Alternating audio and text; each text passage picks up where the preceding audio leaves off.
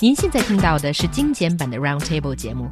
想收听并下载一小时完整节目，可以打开网站 c r i e z f m dot com，点击 Roundtable。Podcast 用户可以搜索圆桌会议。So, ever since the year 2003, a list of the top 10 junk food allegedly released by the World Health Organization has been widely circulated and quoted by Chinese media. The increasingly health conscious Chinese public has been told to stay away from such food as sausages, canned food, and ice cream for the past 12 years. Well, until recently, when the WHO clarified to inquiring reporters that the organization has never made such a list.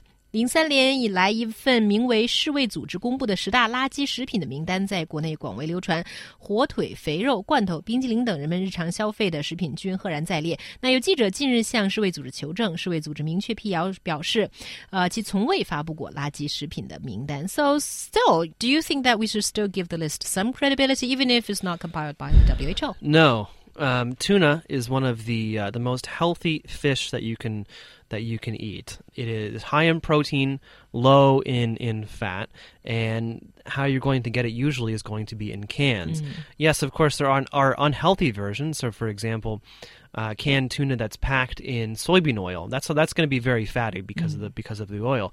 But if you get tuna packed in in water, it's actually going to again be very healthy. So by saying that canned food as a category is unhealthy, well, it's categorically false.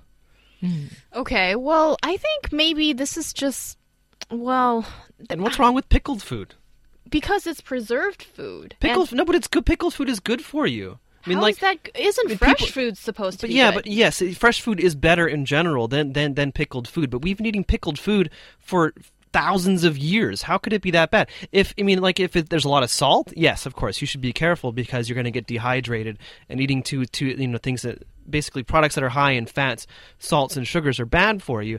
But just because it's pickled doesn't mean that it's automatically bad for you. Yeah. Also, it's interesting because the way the WHO explained is that we do not define junk food. We do not endorse the term junk food. We think certain foods are better for you and should be taken more frequently, and certain foods should not be taken more frequently. But Let's, basically, they don't think that something should be categorized as junk well, food. Well, you know why they say that, right? Yeah. It's it's it's a very political statement because they don't want to piss off Coca Cola and, and, and Pizza Hut yeah, and uh, and McDonald's and things like that. And seriously, that's that's why they don't have that that designation um, because you know they're these are these are very powerful corporations. But it's really interesting that something turned out to be fabricated has been bought by Chinese consumers for more than 10 years. I've seen this list before and I read it and thought, yeah, that sounds like what the Who might say and the WHO, not the Who. The Who. The Who the Who is a British rock band from yeah, the 60s which, and 70s. Yeah, they're really cool. So, okay, WHO for those who don't really know.